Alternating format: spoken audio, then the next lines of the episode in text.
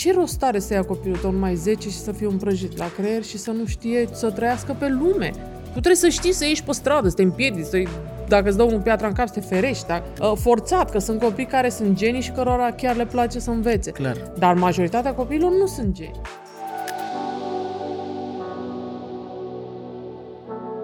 Episod susținut de Ravio.ro Artă și decorațiuni interioare Salutare și bine v-am găsit la un nou episod de podcast Gândește Diferit. Un podcast ce își propune să aducă oameni cu o viziune diferită care să te ajute să vezi lucrurile dintr-o altă perspectivă. Invitatul pe care l-am pregătit în această seară este un om de binefacere care are o viață minim interesantă, aș putea să spun, și care a făcut o grămadă de lucruri, dar unul dintre cele mai importante este că în cariera uh, ei a rămas și repetentă la da. școală sau la facultate vom afla. Amalia Năstase, bine ai venit! Bine te-am găsit, Radu. Amalia, cum repetentă? Am găsit la despre facultate, tine. La facultate. La facultate. Uh, da, păi eu am tot spus și am supărat pe foarte mulți, am tot spus că sistemul de învățământ din România e un sistem care a rămas neschimbat de acum 40 de ani, nici măcar 30. Uh-huh. Și um, bineînțeles că după Revoluție am dat și eu la ASE, că unde să fi dat, că înainte aș fi dat la fizică atomică. Deci îți dai seama, îți dai seama felul de a-ți alege un drum în viață când tu dădeai la facultate după cum bătea vântul. Adică dacă n-ar fi venit Revoluția, aș fi făcut fizică atomică. De ce? Și după ce, după ce a venit uh, Revoluția, am zis, mamă, trebuie să dau la ăștia, că la ăștia e cu bani și cu astea. La ASE. Și dau la ASE, la finanțe. Bun. Am dat la finanțe și am intrat și totul bine. Mie nu mi-a plăcut să tocesc, adică n-am putut, nici nu e normal. Dacă vă mai spune cineva să rețineți anumite, uh, cum să zic, uh, comentarii și așa, spuneți-le că a zis Mariana Stase că sunt niște criminali. Așa să le spuneți. Dar atunci toată lumea reținea comentarii și ca să intri la facultate trebuia să înveți vreo, nu știu câte erau, 20 de comentarii pe din afară. Și eu am zis, nu, eu nu. Nu pot. Deci pe, eu mă blocam total. Dacă trebuia să repet trei cuvinte după altcineva, muream. E normal ca mine să fii. Nu e normal cum erau toți copiii. Da. Săracii se chinuiau și și, și ardeau neuronii învățând așa. Și am intrat la finanțe, am zis gata, am scăpat de comentarii, n-am reținut nimic, am scris după cum a dus mintea la examen și um, am intrat la ASE și prin anul 2 am avut uh, materia numită programare. Uh, eu în același timp lucram și la o societate de asigurări unde făceam programare pentru asigurări de viață, pur și simplu le făceam în acces, țin minte, niște interogări de baze de date, le făceam eu soft eu după capul meu. Mi-a plăcut, m-am uitat cum se face, am... și îți dai seama, nu exista internet sau ceva, am luat carte. Mamă. Am carte, deci nu exista Mamă. atunci să te uiți să cauți pe Google. Și am luat o carte, am cumpărat cartea, m-am uitat pe ea și după cartea aia eu le făceam lor... În același timp, eu la școală învățam din evul mediu uh, COBOL și BASIC, care sunt niște limbaje de programare de acum 2 miliarde de ani, da. cu care n-aveau ce să facă nici programatorii programatori, dar păi noi care învățam finanțe bănci. Adică era total degeaba ce făceam acolo și la un moment dat i-am spus profesoare, doamnă, știți, eu lucrez la uh, o societate de asigurări cu jumătate de normă și eu fac cu totul altceva, uite, în acces. Și a zis, ce? Tu îmi spui mie ce să facem la școală? Bine, zice, hai să vedem ce știi la program. Eu îți dai seama, nu știam nimic. Și mi-a dat, mi-au dat colegii cum învățau. Deci colegii mei învățau programare de aia cu punctuleț. A, B, X, paranteză. Mai. Deci ei învățau un program de... Ei nu știau să programeze ceva. Ei învățau cuvânt cu cuvânt de alea, puncte, linii, backslash. Da. Și am zis, nu e ok. Dar îți dai seama că eram singura care spuneam asta. Și îți dai seama că eu aveam impresia despre mine că sunt cea mai cretină și nu știu să fac ce fac colegii mei. Da. Care colegii mei aveau numai 10, toți pentru că ei învățau toate liniuțele alea. Și am zis, doamna, dar nu e ok, suntem și noi acum adulți și asta, nu avem cum să ne bate în joc așa. Și a zis, da? Bine, hai. M-am dus în re, în re-re. În, și era ultimul an când puteai să rămâi repetent. După aia, la un, unul dintre examene, după ce că eram cu stresul cât casa pe mine, că era cu ochii pe mine, una dintre colegele mele a copiat și noi nouă ne dădea 1, 2, 3, 4, știi? Ne dădeau... Aia în spatele meu a copiat, când a plecat și a, a căzut, i-a căzut foaia cu subiectul, când s-a ridicat și a plecat. Asta n-a văzut cine a plecat din spatele meu, deși știa că doar ea ne-a dat și zice, asta e foaia ta. Păi zi, nu e foaia mea, că dacă vă uitați, nu e subiectul meu. Da, puteți să mă controlați pe mine, să vedeți că n-am nicio foaie și asta nu e subiectul meu, deci n-are cum să fie foaia mea. Păi zicea cu e foaia, zic, dar puteți să vă uitați de pe listă cum ne-ați așezat, să vedeți dumneavoastră cu e foaia. Zic, eu nu mă apuc să vă dau un gât, vă uitați-vă și vedeți a cu e foaia, cu e subiect.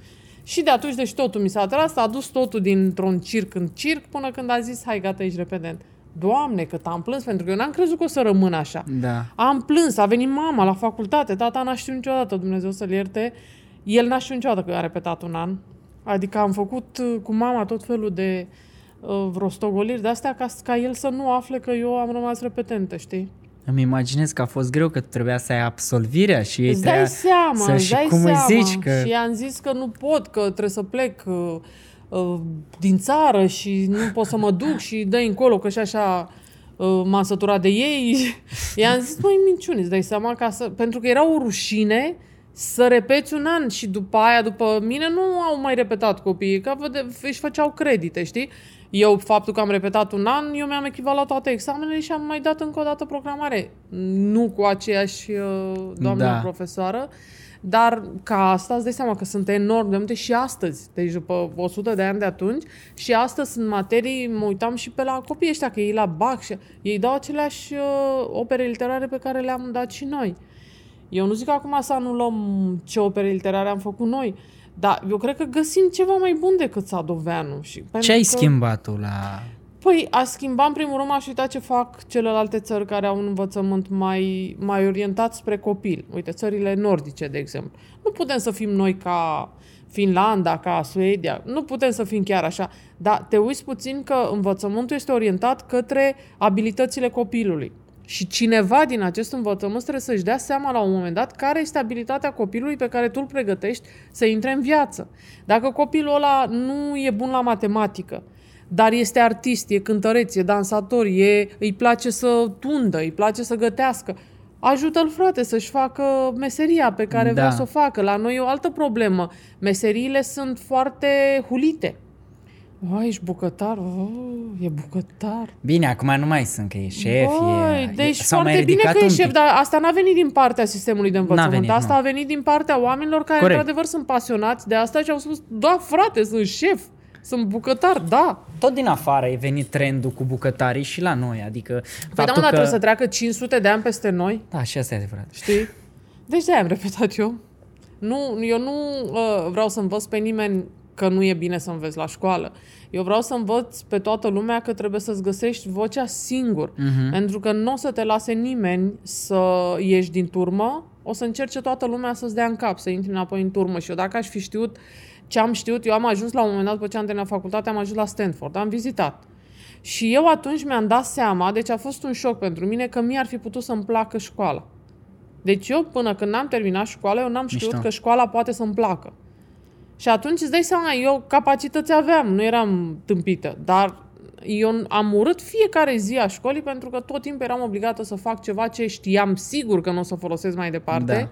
și, la, și ceva care era... Mie mi-ar fi plăcut să fac sociologie, psihologie. Mișto. Știi, seama, am făcut fizică atomică la liceu Bun. și după aia finanțe. A fost uh, exact invers, cum am Da. fost la mine când m-am dus la construcții și eu voiam să fac filme. Era bine. Și uite, tu ai altă vârstă decât mine și Da. tot ai fost obligat, și dar și în ziua de astăzi copiii în sistemul Da. public sunt obligați să facă cu totul altceva pentru niște note, pentru niște... Și sunt părinți foarte m, ira- iraționali care și împing copiii să ia note mari, să... Ce rost are să ia copilul tău numai 10 și să fie împrăjit la creier și să nu știe să trăiască pe lume? Tu trebuie să știi să ieși pe stradă, să te împiedici, să dacă îți dă unul piatra în cap, să te ferești. Dar nu mai faci asta dacă tu ai numai 10 Mhm. uh, forțat, că sunt copii care sunt genii și cărora chiar le place să învețe. Clar. Dar majoritatea copiilor nu sunt genii. Majoritatea copiilor vor o copilărie normală, cu alergat, cu suit în copaci, cu... încă se mai poate. Am, uh, avem aici la birou la noi un puș de 14 ani care tot vine și Mhm. de drag așa, zic că bă, eu nu vreau să mă mai joc numai cu prietenii mei pe afară, că mi se pare că pierd timpul și Asta că vrea el. Și, z- da, asta că vrea el. Și zic, bă, cât de tare că tu ți-ai dat seama la 13-14 ani stând Mhm. mm-hmm. printre noi, mm-hmm. da, că există alte chestii mișto, că să citești o carte poate să te ajute, de Mhm. exemplu, când te întâlnești cu o fată sau când vorbești cu cineva, că există subiecte mai interesante, Mhm. că, că, că. Și ce mamă, da, ce tare. Adică să-ți Mhm. descoperi pasiunea și cumva drumul de la o vârstă din asta și să înțelegi Da, lucrurile, e zic, mare man, lucru." e altă, Da. poate să urmezi o altă lume. Exact. O altă exact, lume, da. Exact. E, cum să zic, a- așa de mult aș vrea să audă toți tinerii faptul că, exact ce ai spus tu, două lucruri foarte importante. Puneți mâna și citiți. Cartea nu este extrem de importantă ce vă bagă în cap la școală pentru că nu este un sistem, uh, cum să zic, adaptat zilelor noastre. Corect, da. Deci este un sistem, învățați la școală să luați un șapte și sunteți bine. Dar ce e foarte important este să citești foarte mult. Să citești foarte mult pe mine.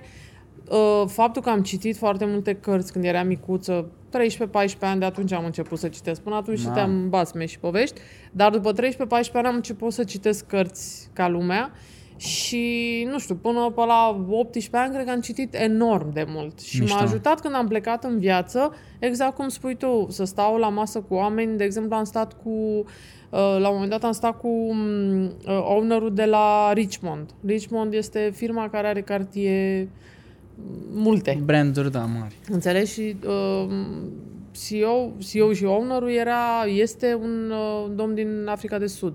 Și stăteam, am ajuns la o masă cu el și stai seama, băga în seamă el o fată de 20 ceva de ani în România, nici nu... Practic știi cum ești la o masă de nici nu existi. Da, da. Și eu m-am vorbeam cu cineva pe lângă mine pe acolo și nu știu ce mi-a zis și zic, a, zic, asta e un, în engleză vorbeam, zic, asta e un fel de Stockholm Syndrome. Și el se întoarce așa la mine zice, da, tu de unde știi de Stockholm Syndrome? Și eu zic, de o să știu. Știu. Nu să mai știu eu de unde știu, știu. Dar zic, mă, știu mai multe decât asta, știți? Și de atunci, deci ne-am împrietenit, mi-a, mi-a, mi-a dat o scrisoare, un fel de scrisoare de asta de reprezentare în care pot să fac, dacă vreau să fac cartier în România mâine, să fac cartier în România Mamă. mâine, pentru că el mă recomandă și, și ne-am prietenit, am vorbit, am uh, Tare. dezvoltat o relație doar pentru că am scos eu pe gură niște cuvinte, nici măcar nu erau să mă dau mare. Vorbeam cu cineva și el m-a auzit. Îți dai seama că dacă nu citești o carte în viața ta, tu Clar. nu ai de unde să îmbogățești o, un vocabular și o m, conversație cu cineva. Deci Clar. asta este ce, ce m-a ajutat pe mine în viață atât de mult și cel mai mult sunt cărțile. Și pe mine la fel. De-aia am decor cu cărți. Da. Eu da. le zic, eu le zic oamenilor că nu, nu trebuie să se dea peste cap, că să audă... Mi se pare că ne-a fost băgat în cap ideea că cititul e nașpa, încă de la școală. A, Te-a pus mai ta să citești, nu ți-a plăcut să citești, te-a pus la școală să citești, nu ți-a plăcut să citești pentru că n-ai găsit utilitatea. Mm-hmm. Pentru mine, uh, mind-blowing-ul a fost când am citit o carte, da, de vânzări, prima mm-hmm. dată o carte de vânzări am citit, că aveam o firmă de petreceri pentru copii, am citit acolo două, trei chestii mm-hmm. și le-am aplicat. Mm-hmm. Și am Și a văzut că mers. mi-a venit o comandă. Zic, bă, ești nebun? Adică eu am citit ceva de acolo, am aplicat și am vândut-o din asta. Wow! Păi despre Cât asta de trebuie să fie șmecher. școala, dragi profesori. Da. Despre asta trebuie să fie școala. Copiii în școală trebuie să învețe niște metode și artificii prin care să se descurce în viață, să facă bani, să-și urmeze cariera de, nu știu, doctor, profesor, meserii de astea vocaționale, dar trebuie să învețe în școală ce îi ajută pe ei ca să facă acea meserie să se descurce în ea. Corect. Nu trebuie să învețe niște chestii abstracte care, uh, pe care nu știu unde să le aplici. Am aflat eu peste 100 de ani că ce învățam eu la facultate cumva se aplică la bursa de valori mm, foarte târziu. Măcar de mi-ar fi zis, de exemplu, la mate, bă, știi că de fapt matematica e o știință realistă care îți antrenează capacitatea creierului de a sintetiza lucruri, de a fi rațională, de a analiza, capacitatea analitică și aș fi zis, ah, ok, that's good. Dar nici măcar asta nu, Nu, mi s-a zis. Dacă mi învață. se zicea asta, măcar aș fi... Era la modul integrale, peste Da. integrale, Dar nu radical știi la și- ce... da. Adică eu habar n-aveam că alea se aplică în viața reală. Acum am înțeles, bă, capacitatea Păi păi da, analitică acum- e, știi, să Da. pot să pun mere aici, pere aici și... Dar cumva nu ni se explică și ni se dă așa, ni- forțat așa, se forjează. Dar eu cred că generațiile o, o să se schimbe. Eu chiar cred, adică... Păi toate generațiile se schimbă, știi, dar uh, uite că m, e păcat că se schimbă o, frac- o fracțiune foarte mică Mhm. mm-hmm. dintre toți copiii care termină licee, înțelegi? Doar sunt câțiva care își dau seama, uite cum e puștanul ăsta de 14 ani de care Da. spui tu. Cât sunt la sută din toți? Eu mă gândesc că copiii, nu ai mei, poate, dar ai lui, Cred că o să fie o generație cu totul... E, uite, asta gen- nu-mi place deloc să aud. Deci eu nu Cu vreau totul să aud schimbată. că copiii copiilor mei sau copiii mei vor, vor fi bine. Nu, eu vreau să fiu și eu bine. Știu. Că n-am omorât pe nimeni, nu vreau să plătesc nimic, nu vreau să... Nu, a trăim o viață, o singură viață, din câte știm, și pe aia trebuie să o trăiți decent. Dacă nu se poate trăi în țara asta, ne putem muta, nu este un... uh, Dar eu vreau să fiu undeva unde și eu și copiii mei suntem foarte respectați, unde putem să, uh, cum să zic, să creștem profesional. Eu nu vreau să rămân tributara unei țări care în care nu vrea nimeni să se schimbe nimic. Uh, Ți-a fost insuflată treaba asta? De... Cum a fost uh, la tine în familie? Adică mama, tata? Că Că sunt Am fost foarte liberă, pentru că și de ce am fost foarte liberă? Eram singură la părinți și fiind singură... din ce oraș ești? Din București, Din București. Rahova.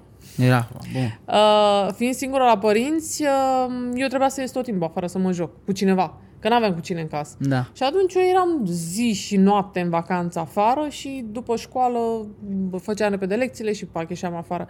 Și um, relațiile și felul de a mă descurca pe care l-am învățat când eram mică m-a ajutat enorm de mult în viață și am fost liberă prin prisma acestui fapt, că m-am jucat foarte mult. Ai făcut probleme acasă? Ai făcut, ai Nu am fost... făcut, că nici nu prea eram pe acasă ca să fac probleme, știți? Mama se tot chinuia cu mine cu lecțiile pentru că nu, eu nu puteam să stau. Norocul meu este că nu se inventase nebunia de ADHD când eram eu mică. Că Pentru aveai. Aș fi avut-o și aș fi luat și toate pastilele închipuite din univers. Am înțeles. ADHD-ul este energia unui copil prost uh, gestionată. Ok. Duceți copiii la sport, dacă îi vedeți că au Adevărat. foarte multă energie. Nu băgați pastile în ei. ADHD-ul 99% este o energie a unui copil prost direcționată. Mhm. Or fi și cazuri, or fi, bineînțeles. Dar toți părinți... Copilul meu are ADHD. Nu, n-are nimic, du-l să joace fotbal, aleargă-l, du-te în pădure cu el. Să vezi Da. că nu mai are niciun ADHD când, când, a, când copilul are un program regulat de sport, de not, de chestii foarte cu program și foarte bine puse la punct, copilul ăla o să intre într-un făgaș. Uh-huh. Dacă copilul e haotic, dacă părinții sunt haotici, dacă țipă la el, dar tu nu vezi cum sunt ceilalți copii, de ce nu poți să fii ca... Este greșit total și nu e vina copilului, niciodată nu e vina copilului. Uh-huh. E vina pedagogului că nu poate să aibă un copil care știe de capul lui și este vina părintelui că nu e în stare să-și simtă copilul așa cum trebuie să-l simtă. Și să se... Părintele trebuie să se muleze după personalitatea copilului, dar să-i o modeleze în același timp. Adică nu poți să lași un copil să fie liber. Un copil liber e un copil uh, scăpat de Da. pe câmpii. Copilul vrea și el niște reguli, vrea Da. să știe ce să facă azi, mâine. Când o fi mare, trebuie să fie de capul lui. Dar la noi știi ce se întâmplă? La noi îi lasă liber când sunt mici, când trebuie să educe. și după aia, la 18 ani, îi țin acasă, frate, încă, încă 40 de ani, că săracul de. Deci la noi este exact invers, înțelegi? Lăsați când sunt mici, educații, țineți în niște baiere și când sunt mari, duceți-vă mamă de acasă la 18 ani. Chiar dacă sunteți studenți, duceți-vă, mai faceți o jumătate de normă, că Eu n-au, zic că munca e- n-au omorât pe nimeni. E important să pleci de acasă, eu asta le zic. E Bă, foarte la, important. la 18-19 ani, you- you have to go, my friend. foarte Trebuie să te important. Pleacă Foarte. păsărica din cuib, du-te. Da, Du-te, da. știi? Și este E- foarte comod să stai la mami acasă. Te este E călduț. călduț și spală tot și vii și mănânci cal și după aia te duci cu prietenii. Nu. Eu nu. când am, când am plecat de la Vaslui, că sunt din Vaslui, când am venit încoace spre București, am venit cu un geamantan. Eu nici, am coborât în gara de nord. Da. Am coborât în gara de nord și am zis că ok, trebuie să ajung în Tei. Am să ajung în Tei. Și am întrebat în stânga, în dreapta, au venit aia la mine, taxi, taxi, friend, I have no money. Nu. Nu am bani pentru taxi, pe trebuie să, jos. trebuie să văd. Îmi spusese mie cineva, vezi că 182 trebuie să iei de nu știu unde iei metrou și după aia 182. Și zic, ok, dar oare ăsta de unde știe că 182? Că... Și m-am dus cu trollerul așa frumos și am început să mă descurc și m-am întrebat și în stânga și în dreapta și prima mea surprindere când am ajuns la București a fost că hainele murdare, când le puneam în coșul de Nu se rufe curățau, frate. Și mă uitam în dulap, rămâneau tot în coșul de rufe. Nu săreau. Acasă le puneam în coșul de rufe și după aia le găseam în dulap. Și zic, a, deci trebuie să fac singur. Mă. Trebuie să încep să-mi fac singur. Da. Ok, hai să fac singur. Deci cumva cred că responsabilitatea asta forțată, știi, că am fost Da. forțat, adică efectiv am fost, dar m-am și forțat, am zis că eu nu vreau la nu vreau un oraș aproape de, ca, de casă, Da. vreau să mă duc cel mai departe. Progresul doar așa se obține. Adică nu poți să progresezi într-un, într-un colț de confort niciodată. Nimeni n-a progresat fiindu-i bine și călduț. Clar. Nimeni. Clar. Uh, Amalia, cum ai ajuns în uh, direcția de uh, binefacere, de ONG-uri, de toată, toată povestea păi, asta? Um, eu acum sunt președintele Fundației Ronald McDonald, care face case pentru părinții copiilor uh, internați în spitale, care sunt din alte orașe. Sunt ambasador Salvați Copii, sunt membru uh, board uh, Renașterea, care se ocupă de sănătatea femeii. Uh, toate proiectele astea au venit la mine foarte natural pentru că eu caut tot timpul să ajut copii sau în, în cazul renașterea femei. Uh, la mine ajung foarte mulți copii, ajung părinți care au copii bolnavi, pe care ajut să, um, să ajungă în Franța la tratament, că acolo cunosc eu foarte mulți doctori, bineînțeles pe gratis. Uh, la fundație, la Ronald, uh, avem foarte mulți părinți care nici nu știu că noi existăm și ajung la spitale și dorm câteva zile prin mașini, pe bănci și așa mai departe, până când îi trimit uh, doctorii la noi și se deschide raiul pentru ei. Un rai, cum să spun, un semi-rai, pentru că e un copil bolnav în continuare. Normal. Dar ai unde să vii, ai unde să, să dormi, ești lângă copilul tău, ești la două minute de copil, că e în curtea spitalului, fiecare casă. Uh, vin la mine lucrurile astea pentru că eu, dacă aș avea toți banii din lume, eu doar asta aș face. Eu n-aș, eu n-aș vrea să mai fac nimic altceva. Nu vreau să fac business, nu vreau să fac uh, uh, nimic altceva. Aș vrea să fac numai să ajut copii. Asta e...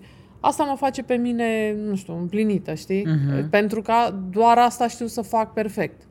Orice copil care ajunge la mine, a, îl ajut cumva. Mhm. Și asta e, știi cum se zice, că Dumnezeu lucrează prin oameni. Adică nu e puterea, e super puterea mea, dar sunt conștientă că e cumva de la Dumnezeu, nu e... Pentru că pentru pe mine, dacă mă pui să fac așa ceva pentru mine, nu reușesc absolut deloc. Dar când e un copil la mijloc, tot timpul reușesc să-l ajut. Și de unde, când ai început tu prima dată cu, cu treburile astea? Um, or, de mică, oricum, eu eram îngrijam tot ce însemna câini, răniți, copii mici, Ok. uh, copii care erau bullied de către ilalți, îi luam eu, mă rog, și eu eram cam tot pe acolo, că eram cam maschilamic așa și făceau toți mișto de mine, dar mai ajutam și eu. Adică a, partea asta cu dreptatea și cu ajutorul le-am avut de mici și pur și simplu în viața mea de adult Uh, m-am prietenit cu cineva la Paris care avea un, niște români care avea un băiețel care avea cancer osos și mm, îl chema Răzvan și cumva m-am apropiat foarte mult de ei. Am încercat să-i ajut, i-am ajutat mai mult uh, fiind lângă ei, dar în așa, sen, în așa fel încât uh, Răzvan a murit, dar a murit cu mine la telefon. Mama lui m-a sunat și mi-a spus, uite, m, o să se ducă. Știam că așa se va întâmpla și, cum să zic, întâmplarea aia mi-a schimbat viața. Copilul ăla a luptat enorm de mult să trăiască. A luptat vreo 4-5 ani cu boala asta și durerea părinților și cum le-a schimbat viața asta și cum... uh, Pentru mine uh, asta m-a schimbat și m-a, m-a îndreptat să ajut copiii să ajungă la un tratament cât de cât decent, Mhm. pentru că în România nu tratăm cancerul la copii. În România ne facem că facem chestia asta și e mare păcat. Există soluții, există soluții și ca statul român să nu cheltuiască așa de mult cât cheltuiește când trimite în străinătate un copil. Dar pur și simplu copiii nu prea sunt o prioritate în România, din păcate. Nu votează, au alte treburi politicienii și oamenii nu vorbesc. Cât de mare e problema asta? Păi e un fel de genocid, așa. Când tu știi că tu nu îl tratezi pe copilul ăla cum ar merita și cum poate fi tratat și tu îl ții în continuare în spitalele din România ca să justifici o catedră, un loc de muncă, e crimă. Adică nu e nicio diferență între asta și unul care omoară pe cineva cu ceanură zi de zi. Nu e nicio diferență. Pentru că doctorii știu că acelui copil îi se răpe șansele. Ei știu. De exemplu, uite, spun un lucru foarte simplu. Copiii bolnavi de cancer au, uh, li se pune ca să le dea chimioterapia, um, care e foarte toxică, e o chimicală chimioterapia aia, uh, li se pune o cameră aici, Adică se intră chirurgical, adormit, se intră chirurgical aici și intri în arteră. Și pui o cameră cu supapă pe unde îi administrezi tot timpul chimioterapie. În România se pune pe ven, dar sunt copii de două luni, de un an, de trei. Venele alea se sparg, se rup. Aia e o chimicală, aia strică tot în jur. Deci chinuie copilașii ăștia. În ziua de azi, când în toată lumea se pun camerele alea, în România nu se poate. E un, un simplu exemplu să-ți dai seama și îți dai seama câte sunt de aici încolo. Ce protocoale sunt afară, ce protocoale sunt în România. Și nu, părinții sunt disperați. Părinții n-au cum să... N-au unde să strige uh, disperarea asta, pentru că sunt atât de preocupați să facă, să-și ajute cumva copilul ăla să facă ceva cu el, încât ei n-au timp să vorbească pe Facebook-uri, pe televizor, pe... Dar doctorii care văd asta și care acceptă asta în fiecare zi, pentru mine eu m-am certat cu mulți dintre ei, pentru că le spun, voi știți foarte bine că copiii ăștia trebuie să aibă alte șanse și voi nu le dați. Și o să-l tot spun până și când... ei ce zic? Uh, haideți, doamnă, că ce credeți că în Franța? Păi nu mai e vorba de crezut. E vorba de copii, de sutele de copii pe care le-am trimis acolo. 90% sunt înapoi sănătoși. În, la anul trecut la, la IOB, la uh, secția de oncopediatrie, au fost din 100 de copii, au murit 94. Despre ce vorbim? Man. Păi și dacă se dau acasă era la fel. Despre ce vorbim? Mai mult s-au cheltuit bani. Păi nu, da, copiii aveau o șansă. Hai că nu trăiau toți dacă mergeau în străinătate, da? Și aduceți, frate, străinătatea în România atunci. Nu zice nimeni să plece acolo. Duceți-vă crezi la că- specializări profesorilor, doctorilor de... Nu- La noi nu, nu, această specialitate de oncopediatrie nu, nu prea mai este. Nu se mai, de-abia acum au început să se facă rezidențiate pe astea. Deci nici nu era. Au fost ani de zile când nu a fost în cadrul facultății de medicină. Noi nu avem oameni. Spitalul Grigore Alexandrescu de 4 ani de zile, de 3 ani de zile, nu are doctor oncopediatru. Are secție și nu are doctor. E închisă secția. Că nu sunt oameni. Deci despre ce vorbim? Cum să nu trebuie? Cum să spui copiilor și părinților că noi tratăm în România? Nu tratăm nimic. Și uite așa, adică asta este un, unul dintre războaiele pentru care n-am nicio miză, că nu, pe mine nu mă plătesc părinții aia. Eu, eu nu vreau să mă mai sune niciun părinte niciodată. Eu vreau să existe în România sistemul în care și există, se poate. În România se, copiii ăștia pot fi tratați în clinici private. Dacă statul român ar plăti, nu s-ar mai duce afară să plătească 300 de mii pentru copii. Ar plăti aici 80 de mii pentru un copil. Clinicile private într-o secundă și-ar updata toate protocoalele, că nu îi doare mâna, știu să o facă. Mhm. Dar nu se vrea. De ce nu se face treaba? Unde e blocajul în toată... Păi, Ministerul toată schema. Sănătății trebuie să facă asta și m- oamenii care își conduc și Ministerul Sănătății și Guvernul trebuie să se intereseze de, de soarta copiilor bolnavi de cancer. Ei, noi, la noi nu există un registru al copiilor bolnavi de cancer. Noi nu știm câți avem. Știm așa... De ce? Ce De ce ascund? Exact cum e cu nosocomialele. Păi ce au dispărut? Nu, dar nu se mai vorbește de ele. Se vorbește de ele doar când e interesul cuiva să se vorbească de ele. Dar în continuare, în spitale, o grămadă de oameni ăștia care au murit în ultimul timp au murit din cauza nosocomialelor, despre care nu mai vorbește nimeni. Și știți de ce există nosocomiale? Nu pentru că sunt, că peste tot există, dar în anumite proporții. La noi există pentru că la noi nu sunt protocoale. La noi, și dacă sunt, nu sunt aplicate. În străinătate, în Germania, în Franța, în America, protocoalele sunt mai sfinte decât doctorii și decât asistentele. Nu există peste protocol nimic. Protocolul ăla înseamnă că faci aceeași rutină de 5 miliarde de ori ca să fie totul sterilizat cum trebuie. La noi nu sunt protocoale. Fiecare sterilizează cum vrea. Când vrea, când îi vine, cu materie, cu de-astea, cu materiale care sunt, ai văzut, jumătate cu Da, apă. da, adică, da, da. în continuare e așa, nu s-a întâmplat nimic, nu s-a schimbat nimic. Iar asta, Ministerul Sănătății trebuie să facă ordine în asta. Și așteptăm, așteptăm și avem răbdare și dar mor oameni. Adică nu e ca la, știi, la autostrăzi, că avem, nu avem. Nu, aici mor copii, mor oameni. Și lumea trebuie să vorbească. Când ți se întâmplă ceva la un spital, vorbește. Vorbește, fă, fă plângeri, fă... Că poate dacă toată lumea va face lucrul ăsta, se vor mișca niște rotițe și se va, se va schimba ceva. Care crezi că e frica oamenilor? Pentru, de exemplu, un părinte da, care ajunge cu un copil într-un spital de genul, nu este tratat cum trebuie să fie tratat și totuși părintele la alege să nu vorbească. Păi știi ce se întâmplă? Uh, Părintelui e frică că nu, nu vor mai trata deloc copilul, pentru că părintele nu știe ce știu eu. Părintele nu știe ce înseamnă în Franța, de exemplu. E o diferență de la cer la pământ. Este ca și cum ți-aș descrie ție un Lamborghini și tu n-ai văzut în viața ta o altă mașină decât Da. Dacia. Deci tu, tu nu ai cum să înțelegi ce șansă are copilul tău, că pur și simplu nu ai cum să, n-ai de unde să știi. Uh-huh. Dar eu care știu lucrurile astea, înțelegi, mie nu poți să-mi spui prostii. Lor le spun tot felul de minciuni. În al doilea rând, lor le e frică că nu-i vor mai primi în spitale. Sunt amenințați. Dacă faceți plângere, nu mai, uh, dacă, dacă te duci să cauți a doua opinie, să nu te mai prind la mine. 90% se întâmplă așa. Mamă. A doua opinie în Franța, în Anglia, în America este obligatorie. Asiguratorul nu-ți plătește un tratament, de exemplu, de boli grave dacă tu nu ai a doua opinie. La noi nu te mai primește. Păi du-te la ăla dacă ce, eu nu știu?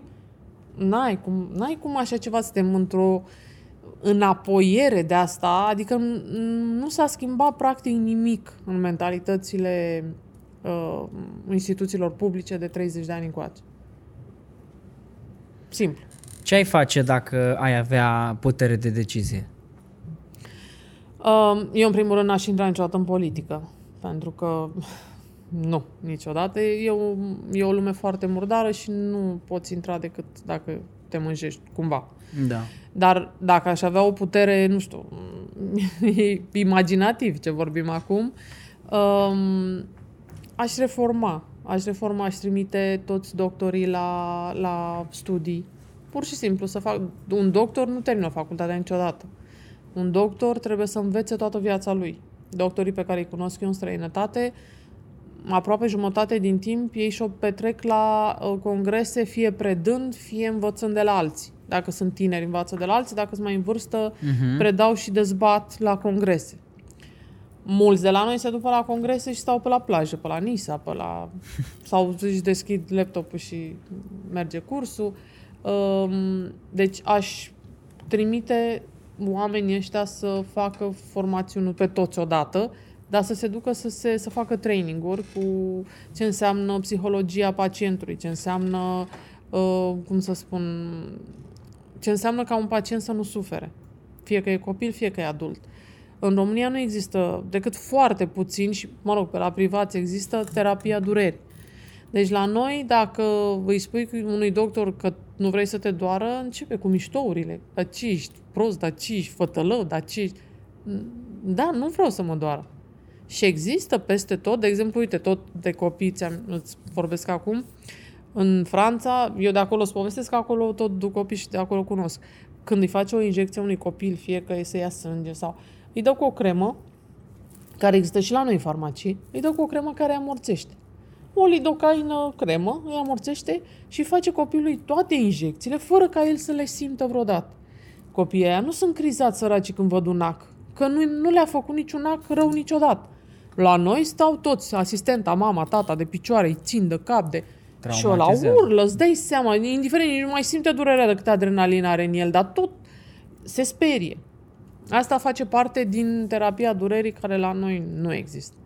Iar la adulți te scobesc de viu, te, cum să zic, foarte, foarte puțin s-a introdus în spitalele de stat asta cu terapia durerii. Lasă, frate, te doare. Păi ți-a plăcut să... Știi?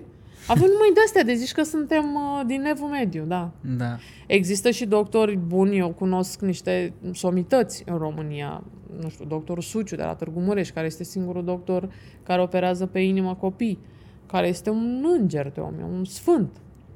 Ca omul ăla ar trebui să fie alții. Uh, nu știu, sunt foarte mulți pe care îi cunosc, sunt oameni excepționali, dar sunt oameni care merg la congrese, care învață, care sunt umili, care învață alți tineri. Știi, nu doctori de aia care știu doar ei și nu vor să învețe pe Deci nimeni. există și la noi și categoria Dar bună. să știi că toți medicii care pleacă din România în străinătate sunt niște medici excepționali. I- Sistemul este de vină în România și asta voiam să mai spun.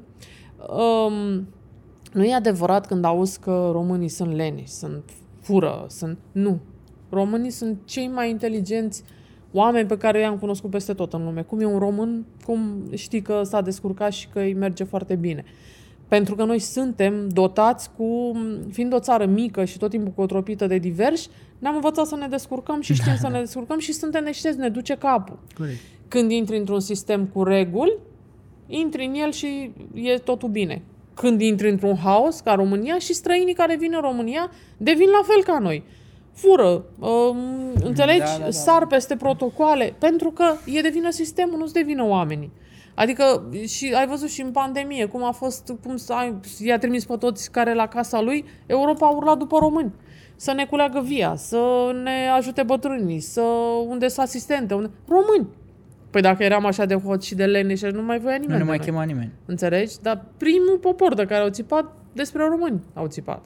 Deci aici e vorba de un sistem care, din păcate, nu, nu se dă schimbat, nebazat pe meritocrație, bazat pe cu totul altceva, pe care noi putem să-l schimbăm încetul cu încetul, în jurul nostru, fiecare. Și poți să spui oamenilor care sunt mai, cum să zic, poziționați mai sus ca tine, poți să le spui, dar eu cred că greșiți. Chiar dacă e un elev cu profesor.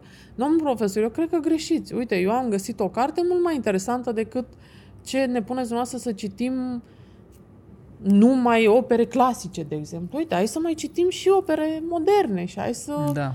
hai să nu mai învățăm cuvânt cu cuvânt, sintagme și uh, propoziții și fraze cuvânt cu cuvânt, că suntem, au plecat aia, pleacă pe Marte mâine, poi Noi învățăm Sadoveanu cuvânt cu cuvânt, Da. știi? Ce crezi că ar trebui să zică fiecare dintre noi, dar la modul ceva ce am putea face de mâine, ceva ce aș putea face eu, ceva ce ar putea face oricine să uită în momentul ăsta? Păi uite, de exemplu, să nu mai accepti um, să te trateze niciun funcționar, fie că e funcționar public, fie că e... Să nu mai accepti să te trateze cu lipsă de respect. Am fost o dată să fac un test COVID și era o asistentă, era și spital privat chiar, era o asistentă care, cum am intrat în cortul ăla, a dat de pereți cu toți. Și am zis, de ce vorbiți așa? Ce cu tonul ăsta răstit? Asta este tonul meu și eu nu pot să-l schimb. Ba Da, doamnă, puteți să-l schimbați. Față de mine, care sunt un pacient, nu aveți de ce să fiți irascibilă, să urlați, să mă timorați. Că pe mine m-a stimulat, am intrat aici și deja mi-e frică. Și nu e normal. Deci toți oamenii, tr- când se simt agresați, că trebuie să vorbească și să le spună, chiar dacă oamenii ăia sunt în poziție de forță, nu vă supărați, mă deranjează atitudinea dumneavoastră. La, am fost să o duc pe Emma la aeroport la un moment dat și se luase la ceartă o însoțitoare cu un domn de la, de la poliția de frontieră. nu știu. Măi se certau, de zici că mai aveau să bată de față cu copilul meu de 14 ani și le-am zis, dar nu vă supărați. Copilul meu nu trebuie să vadă acest circ. Duceți-vă, ieșiți afară, omorâți-vă pe câmp. Lucrurile astea trebuie semnalate tot timpul.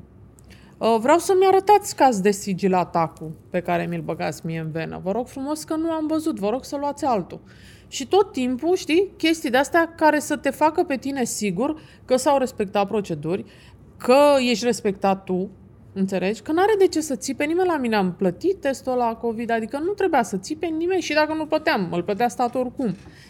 Deci, nu vă mai lăsați umiliți sau puși la punct sau... pentru că n-ați făcut, n-ați greșit cu nimic. Și de obicei, de câte ori te duci și la ghișee. Doamnă, îmi pare rău că sunteți nervoasă, dar sunteți în re- serviciu, dumneavoastră este, sunt relațiile cu publicul. Nu vreau să fiți nervoasă cu mine pentru că trebuie să-mi explicați calm și faceți altceva dacă nu vă place asta. Știi? Adică lucrurile astea trebuie să le cerem din ce în ce mai mult. Mhm. Eu cred că asta este o prim pas. Și tot timpul să ceri mai bine pentru tine. Și cum să trecem peste uh, frica acum că, cum ai zis și tu un pic mai înainte, dacă nu mă mai ajută, dacă nu mai Păi face, trebuie să dacă... trecem toți peste frică, punct.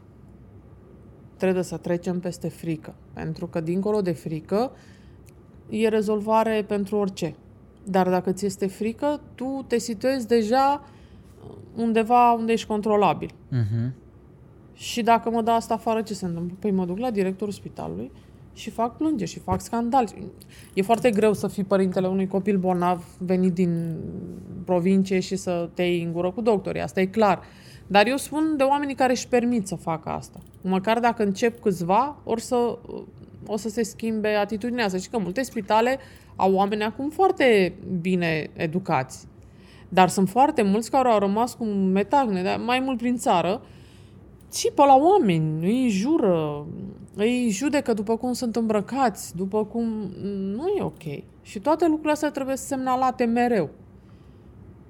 Nu înțeleg de ce țipați la mine. Știi? De asta, tot timpul să le spui da. și să-și dea și seama că dacă le spune 50 de... Dacă le spun 50 de oameni pe zi că țipă, înseamnă că o să-și dea și seama că au o problemă. Adică țipatul ăsta și agresivitatea asta ne face o societate foarte irascibilă. Da. Știi? Și ne sare țandăra. Și normal că dacă, dacă la școală a țipat la tine profesoara toată ziua, ai venit, ai suit în metrou, au țipat ăia de la metrou, după aia te-ai suit, nu știu ce, a țipat chelnerul, după Păi dacă țipă toată ziua la tine, normal că ajungi și tu acasă și țipi și tu la părinți și așa Da, mai departe. da. Adică trebuie să ceri mai, mai mult respect în jurul tău. Și eu am multe momente în care exact din gândul ăsta nu îmi cer drepturile, știi? Și nu zic, zic, lasă-mă că dacă nu îmi spun acum, nu mai face, aștept mai mult. Și ei știu fac- asta și apasă pedala. Da, dar cred că de fapt soluția e să ne gândim fiecare dintre noi că în momentul în care facem asta, nu facem doar pentru noi, adică suntem o voce și a oamenilor care mai vin după, știi? Da. Că în momentul în care eu realizez, bă, dacă eu acum cer drepturile, nu le cer doar pentru mine, Exact. le cer și pentru ea care stă în spatele meu. Și care nu știu să le ceară. Și care nu Mulți știu să oameni le ceară, da. Cred că așa e normal. Ei Da. cred că e normal să te duci la ghișeu la, și să ții pe lumea la tine. Ei așa cred, dacă așa Da. s-a întâmplat din totdeauna. Adică ei n-au văzut un om calm, un om... Nu știu, schimbați. Eu înțeleg că e foarte greu să stai de vorbă cu 100 de oameni pe zi. Dar schimbați sistemul, faceți mai mult online, să nu mai vină așa de multă lume la voi. Oamenii care vin la ghișeu sunt oameni care oricum nu pot au acces la online și dacă ar avea acces, n-ar ști să-l folosească. N-au nicio vină oamenii aia că sunt cum sunt. Trebuie să-i ajut și pe ei. Da. Adică eu când ajut o familie să... Îți dai seama că am tot felul de situații în care oamenii săraci nu înțeleg, nu știu, greșesc, fac altceva decât trebuie. Păi ce ar însemna să ții la oameni? Păi de, de ce îi mai ajuți? Mm-hmm. Nu mai ajuta dacă ești nervos, lasă, nu mai ajuta pe nimeni. și atunci dacă eu pot să fac asta și o fac gratis și pot să nu am niciodată nervi și să nu țip la oameni, poate oricine. Da. Știi? Amalia, cum faci tu să treci peste o situație mai puțin bună din viața ta? Că mă gândesc că au fost multe situații mm. mai puțin bune și vreau să te și întreb de una pe care tu o, o poți cataloga așa, bă, asta a fost strong pentru mine și m-a zguduit și wow. Um, na, acum am 45 de ani, îți dai seama, mă, din ce în ce mai puțin mă sperie sau mă demoralizează Da, da. ce se întâmplă nasol. Um, dar um, ce am tot timpul în cap, mai mult acum decât când eram, când eram mai tânără, îmi dădeam seama, mi se părea că are ceva cineva cu mine. Da. Nu are nimeni nimic cu nimeni, să știți. Nu, orice vi se întâmplă este ceva generat de voi. Adică orice tâmpenie în viață ți se întâmplă, se întâmplă pentru că tu n-ai făcut ce trebuia cu viața ta la un moment dat. Că ți-a fost, uh, cum să zic, uh, uh, rușine să negociezi un contract mai bine sau ți-a fost uh, târșeală sau... Și atunci normal că ăla din fața ta vede că poate să te prostească și te prostește. Nu e vina lui ăla, e vina ta. Mhm. Uh, nu știu, ți-a furat cineva ceva. E împotriva legii să-ți fure ceva. Dar mai uite-te și tu cum umbli. Mai ai grijă, mai... Da, știi? da, da. Adică n- nu... Asta nu înseamnă că noi nu putem să fim mai atenți cu noi. Și, nu știu, am avut tot felul de situații, dar eu mă gândesc că Dumnezeu vrea să-mi scoată oamenii ăia sau chestiile respective, vrea să mi le scoată din viață și nu merită să opun rezistență. Și atunci las de la mine mereu. Mm-hmm. Și zic, bine mă, să fie ca voi. Îmbogățiți-vă voi acum, m-ați prostit voi pe mine acum, să fie la voi, să fiți voi sănătoși, pentru că Dumnezeu vrea altceva pentru mine. Și de fiecare dată a fost perfect. Înțelegi? Uite, de exemplu, anul trecut eram cu Alesia m, prin 15 iunie, că atunci a terminat școala. Avea niște note la școală care nu erau deloc ok. Um, și portofoliul ei pentru facultate nu era deloc ok nici ăla. Și am luat decizia să o mut de la școală și să o duc la altă școală, care a fost o decizie foarte grea pentru noi și pentru ea. Uh, Dar faptul ăsta a ajutat-o pe ea să, să poată să se concentreze asupra portofoliului ei, uh, fapt care a dus la... Uh, ea a fost acceptată la o facultate foarte renumită de afară cu bursă de merit. Bursă parțială, nu bursă totală, dar totuși cu bursă de merit. Da. Și uh, ne gândeam amândouă cât de greu a fost momentul ăla în care ne-am dat seama că nu e deloc unde trebuia să fie și cât de, cum să zic, amândouă eram puțin disperate, că noi nu știam că vom face bine pe nou drum, sub nicio formă. Da. Și ne-am... Um, e o învățătură și pentru mine și pentru ea în viața viitoare să ne dăm seama că Dumnezeu te ajută dacă ești un om bun, te ajută și dacă mai lași și, știți, e o vorbă în America, zice let go and let God, știi? Mai lasă și universul ăla, să nu te, nu te, cum să zic, ne închistăm tot timpul să facem ca noi și e bine numai ca noi. Mai lasă să mai ajute și universul. Dacă tu ai făcut tot ce puteai să faci și ți-ai dat toată silința, ceva bun se va întâmpla. Uh-huh. Și no, mie așa mi s-a întâmplat toată viața și toate lucrurile astea care, pe care dacă ți le-aș povesti, ai zice, vai, dar cum să pierzi atât? Am pierdut toată și am câștigat mai mult. Dar în secunda în care pierzi e greu. Pentru că plângi, te dai capul de pereți, te, știi? Dar după aia îți dai seama că dacă o lasă să plece, dar dacă nu o lasă să plece și stai acolo și stai, nu pot să cred ce mi-a făcut ăla, cum mi-a tras țeapă și o să mă duc și o să-i fac și... Nu, asta este... Deci este dezastru. Dacă faci Da. așa ceva, vei rămâne toată viața într-o energie proastă în- din care nu o să ieși niciodată. Dacă lași, orice s-ar întâmpla, te-a, ți-a furat unul, te-a prostit, bravo, foarte bine, să fie la el acolo. Eliberează-te și mergi mai departe. Asta Mhm. a fost învățătura mea. Că trebuie să mă eliberez de lucrurile care nu mai merg. Asta a fost o învățătură pe care am am învățat-o de mai multe ori, că n-am învățat-o de prima Ok. dată, știi? Sau ți-a Și dat am pe alt ținut, nivel. am ținut, am ținut la lucruri, știi? N-am dat drumul, când nu mai mergeau lucrurile, trebuie să le dai drumul. Și la oameni ți s-a întâmplat uh, treaba asta Păi, și cu oameni? ca- cumva din cauza oamenilor, pentru că îmi făceam niște, îmi- aveam niște, cum să spun, lucram cu niște oameni și mi-era greu să dau drumul, că se legau niște prieteni și mi-era greu, dacă nu mai mergea business-ul ăla, mi-era greu să dau drumul la business pentru că mi-era greu să dau drumul la oameni. Că mi se părea că îi dezamăgesc, că Da, da, da. nu, un business e un business, dacă nu mai merge, nu mai merge, dă drumul, pa. Și am învățat și asta pe pielea mea, oho, da. știi? Dacă ar fi să-mi spui top 3 cele mai prețioase învățături pe care le-ai învățat până la vârsta asta, care ar fi alea trei? Um, să am încredere în mine. Având încredere în mine, am încredere în univers. Universul ne-a făcut perfecți, pe toți. Noi chiar suntem, știu că pare și o auzi de multe ori în ultimul timp și toți pe la cursurile astea de... Dar noi chiar suntem perfecți dacă ne acceptăm așa cum suntem. Um, perfecțiunea aia pe care o căutăm cu toții nu există.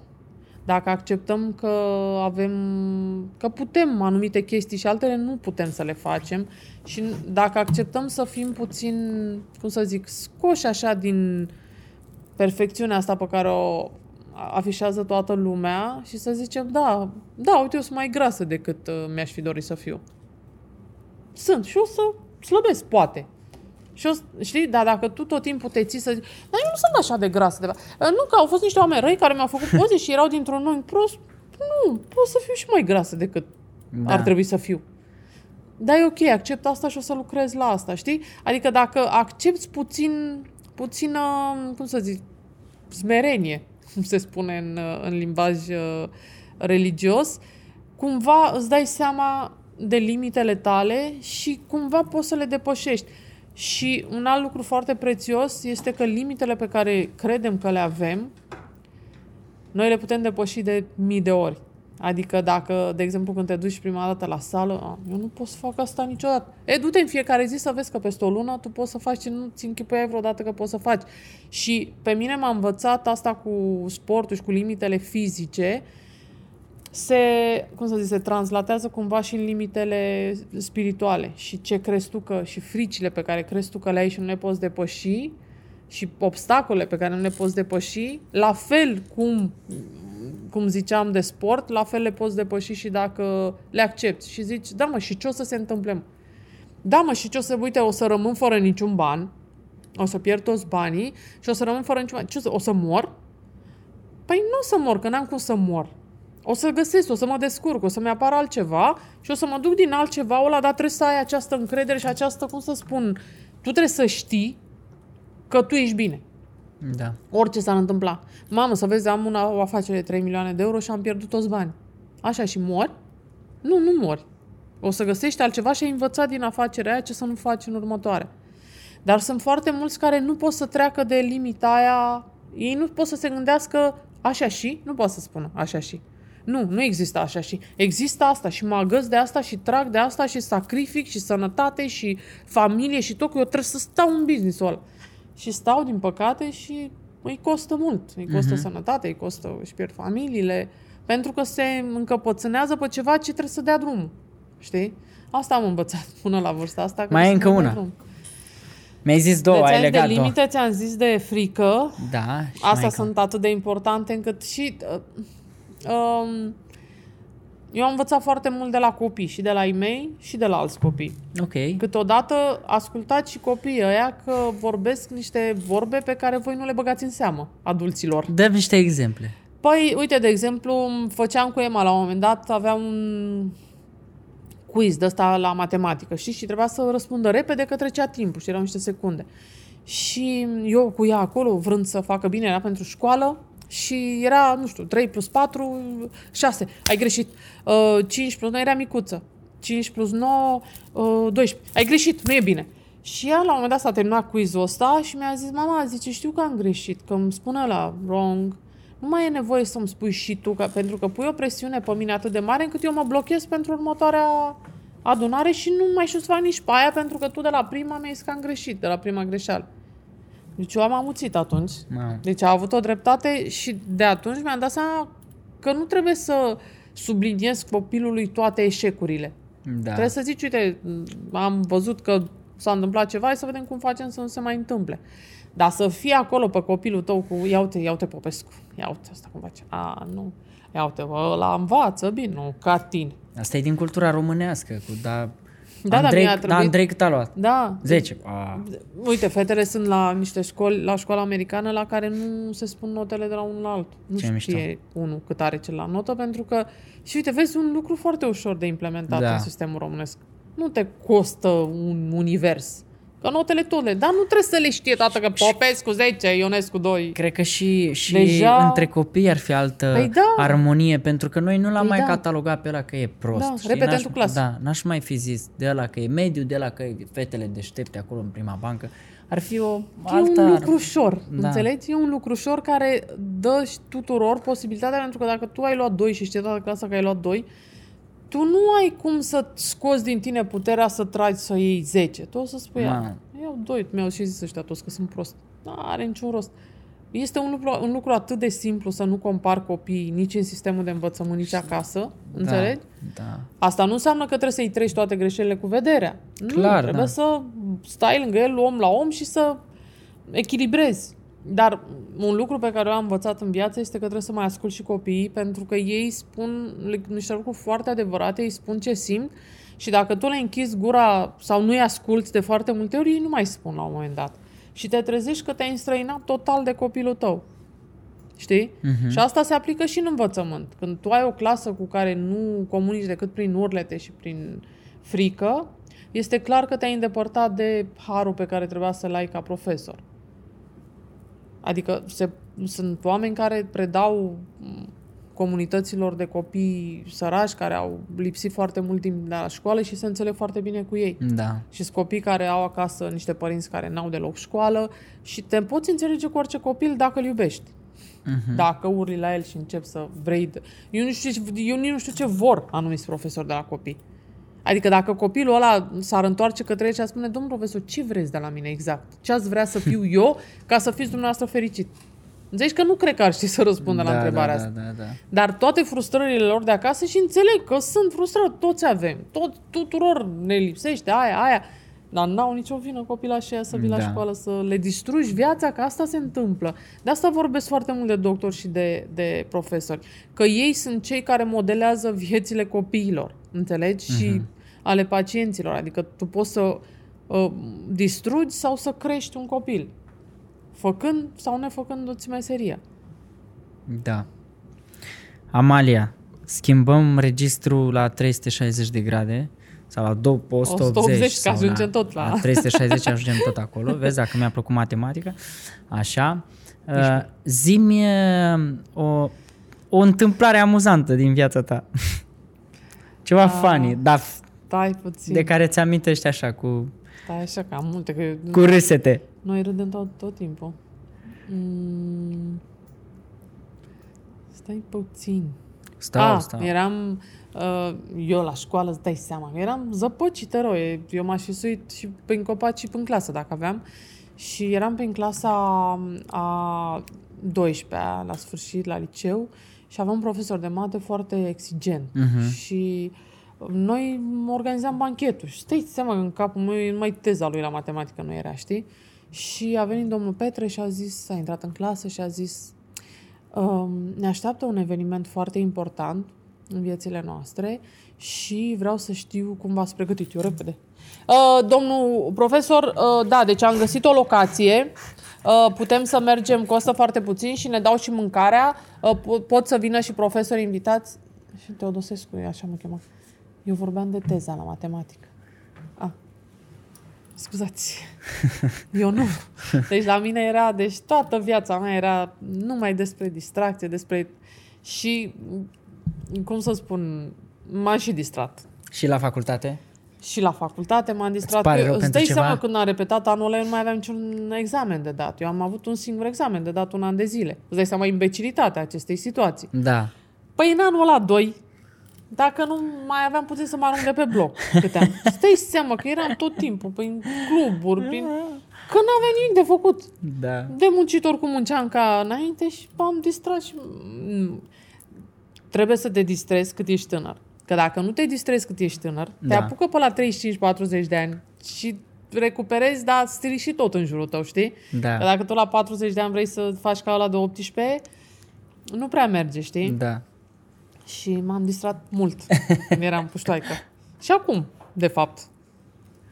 Amalia, dacă ar fi să uh, îmi numești un, un lucru care îți place foarte mult la tine și un lucru pe care ai vrea să-l schimbi, care ar fi cele două lucruri?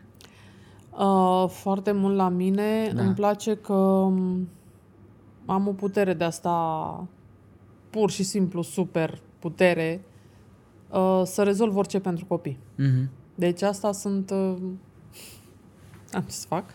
Uh, orice există pentru copii o pot să rezolv. Orice. Să strâng bani, să...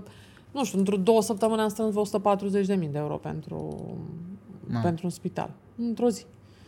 Într-o zi, nu, într-o zi, în vreo două săptămâni. Uh, deci asta îmi place foarte mult la mine uh, și aș vrea să fac din ce în ce mai mult asta decât să mă ocup de business. Uh, și un lucru care nu-mi place la mine este că vreau atât de mult să cred în inocența oamenilor, încât nu fac lucrurile cum trebuie, frate. Când am un contract cu cineva, eu automat zic că ăla din față nu mă, nu poate să fi. Nu poate să mă prostească. Cine mă? Nu-i frumos să prostești oameni. Și nu sunt în stare să stau și să scriu cu șapte avocați un contract care să fie bun pentru mine. Înțelegi? Pentru că eu cred atât de mult că oamenii trebuie să fie prieteni și oamenii au uh, cuvânt și oamenii sunt... Nu e așa și chiar dacă ar fi așa, un contract trebuie să fie făcut cum trebuie. Da. Și eu tot timpul sar peste chestiile astea. Adică nu mă pot urăsc că nu pot să mă aplic și să stau naibii, chiar dacă nu stau eu să stea un avocat, pe contracte și pe toate, știi, relațiile astea comerciale să le fac așa cum trebuie. Da. Deci sunt, ai, sunt zero aici. Poate că într-o zi, Într-o zi. când ne vom reîntâlni, Da. uh, Amalia, exercițiu de imaginație. Dacă ar fi să-ți imaginezi un banner mare, cât toată clădirea asta, da? Mare, imens, pe care ai avea posibilitatea să-l pui la Victoriei, în centru, acolo unde circulă multe mașini, da? Ce ai scrie pe bannerul respectiv? A scrie m, frica nu e decât în capul nostru. Asta scrie. Ok. Frica nu este decât în capul nostru, altfel nu există. În secunda în care faci un pas peste frica aia și o înfrunți, se schimbă totul în jurul tău. O secundă, un milimetru dacă faci și te duci către ea și nu fugi de ea, se schimbă tot. Când ți s-a demonstrat asta în viață, Oh. cel mai puternic? Oh, de multe ori, de foarte multe ori. Nu știu, aveam situații de astea care nu se rezolvau cu absolut nimic, cu, nu știu, cu rate la bancă, cu dezastru mondial și într-o zi am zis, da mă, și ce se întâmplă? Ia mă, și ce o să se întâmple mă dacă? A, și pierd casa, așa, și? Și ce sunt? Și dacă pierd casa, ce, murim?